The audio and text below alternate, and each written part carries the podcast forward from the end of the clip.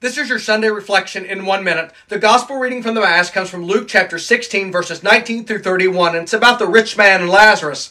And of course, they both die, and Lazarus is in heaven, and the rich man is in hell. And one day the rich man sees Abraham afar off, and he shouts, Father Abraham, Father Abraham, send Lazarus that he may dip his finger into the cool waters and place it upon my tongue, for I am tormented in these flames. And the uh, Abraham, he says, No, for there is a great chasm between me and you, a great divide. And he says, Lazarus was pre- treated poorly on earth, but in heaven he is comforted. On earth, you, the rich man, you were treated good, but now in hell you shall be tormented for eternity. And the rich man says, Well, let me go witness to my brothers. And Abraham says, No, they have Moses and the prophets. What do you think they're going to do if they see you rise from the dead? Are they still going to listen? Of course not. My brothers and sisters, this is the good point.